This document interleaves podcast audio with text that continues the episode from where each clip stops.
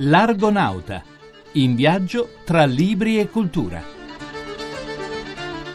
Nella puntata numero 430, i fumetti visti da un grande studioso della letteratura per l'infanzia. Con oltre 100 basi militari straniere sul suo territorio, per l'Italia ha ancora un senso parlare di sovranità? La storia di un nostro mortale nemico, il virus. Ennio Flaiano, il satiro solitario. È da Apocalissi e Integrati di Umberto Eco che in Italia i fumetti non sono più visti con sussiego come una forma di sottoletteratura, ma c'è modo e modo ovviamente di interpretarli, modi anche opposti fra loro. Uno dei maggiori esperti a livello universitario e non solo è Antonio Faeti, che sull'immagine e sul fumetto ha scritto opere fondamentali.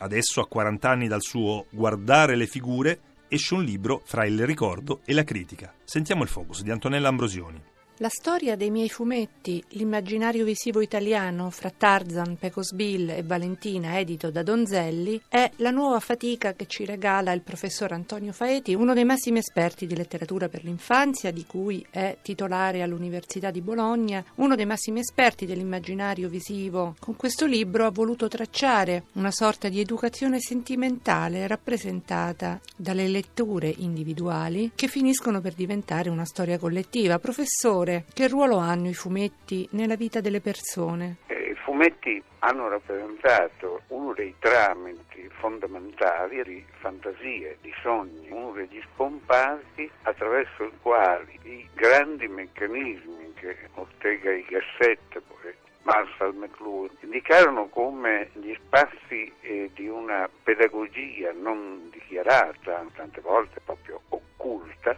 si ponevano all'avanguardia di una eh, capacità di persuasione, di formazione. Chi l'ha formata di più nella sua educazione sentimentale? Il principe Valiant e spiego perché attraverso uno scherzo il mio amatissimo fratello maggiore mi aveva fatto credere che il principe Valiant di Hall Foster, un grande fumetto americano, in realtà si svolgeva a Bologna per esempio il giornalino dei cattolici vittorioso, però al di là di questo fortilizio di fede e con disegni mirabili, con giganti come Caprioli o come Jacovitti, c'era però il fatto che gli editori avevano già scoperto la possibilità di inserire un poco di Eros, quindi la Vittera Bionda, la nemica, amica, amante di Gintoro, è stata una dominatrice di quei miei primi anni. A proposito di personaggi femminili, ce n'è uno, quello di Valentina, indicato anche nel sottotitolo. Cosa ha rappresentato nella storia del fumetto italiano e nella sua personalissima storia? Disturbava moltissimo che il modello della donna italiana fosse Liliana, ragazza italiana, sul numero uno di epoca, che la vedevo squallida, paragonata alle fulgide donne hollywoodiane. E così quando arrivò Valentina io mi sentii risarcito sentì che Crepac aveva capito dove era la bellezza italiana, dove era la forza delle italiane, l'intelligenza delle italiane, la capacità delle italiane di affrontare la violenza della vita. Lei ha proprio, secondo me, infranto un costume, una stereotipia quando è apparsa nel 65 su Linus. Dove si ferma la sua educazione sentimentale nel campo dell'immaginario? I fumetti argentini stampati dalla Lancio Story di Roma. Io sento che dopo è finita. Qual è secondo lei il maggior difetto che lei trova ai fumetti moderni? Sono preoccupato dalla computerizzazione del fumetto perché me li raggela tutti. Che cosa vuol dire sovranità nazionale? Ci si deve porre questa domanda se si esamina la questione delle basi militari straniere sul territorio italiano. Sono ancora necessarie dopo la fine della guerra fredda e la contrapposizione dei due blocchi? Libri e politica di Simonetta Bartolini. Si intitola L'Italia occupata e il sottotitolo spiega La sovranità militare italiana e le basi USA-NATO. Lo ha scritto Alessandro Bedini per le edizioni del Cerchio e si presenta con un'introduzione di Franco Cardini argomento di stringente attualità visti i casi di cronaca recente sui quali gli analisti e commentatori si sono potuti sbizzarrire per dimostrare che l'Italia è un paese a sovranità limitata, anzi limitatissima. Le pagine di Bedini in realtà affrontano il tema dal punto di vista specifico, relativo alle oltre 100 basi militari statunitensi o NATO che presidiano il territorio nazionale nacquero come necessità per la posizione dell'Italia rispetto alla cortina di ferro e per la sua collocazione al centro del Mediterraneo. Ma ora che i due blocchi, America e Unione Sovietica, non si contrastano più militarmente, che senso ha continuare a costruire basi che ci sottraggono territorio e alloggiano potenziali arsenali distruttivi? Vale la pena di leggere il libro di Bedini per trovare qualche risposta, per quanto desolante essa possa essere. Sappiamo da sempre che i virus creano danni alla salute, ma ancora non sappiamo rispondere ad alcune fondamentali domande. I virus sono organismi viventi? E da dove vengono? Come nascono i nuovi virus?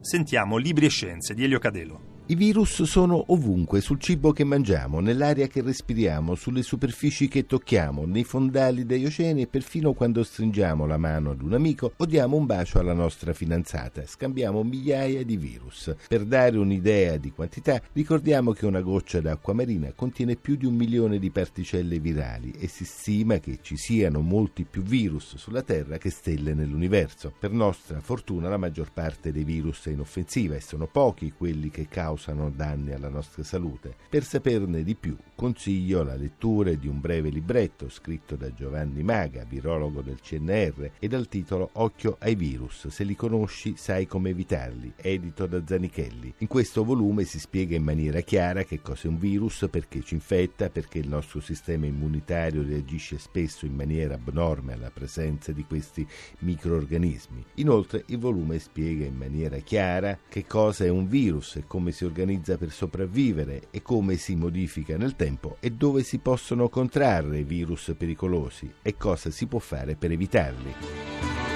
Flaiano, perché oggi non si ride più?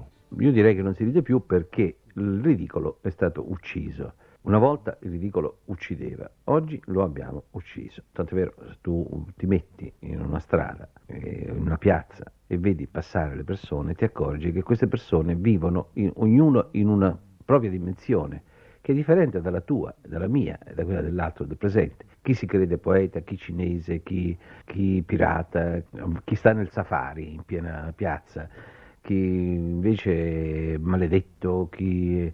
Eh, ognuno ha, ha, ha, si è preso una sua personalità, si è acquistato una personalità che uccide appunto il, il ridicolo perché è totale questa, questa conquista.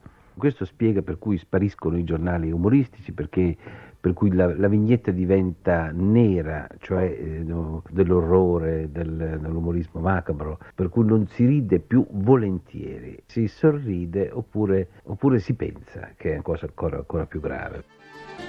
Se c'è mai stato un intellettuale controcorrente, indipendente, arguto, sferzante, maestro dell'aforisma, questo è stato certamente Ennio Flaiano, scomparso troppo prematuramente, ma le cui opere sono sempre attuali e ristampate. E ora ne è finalmente uscita una biografia culturale, Libri e letteratura di Riccardo Paradisi.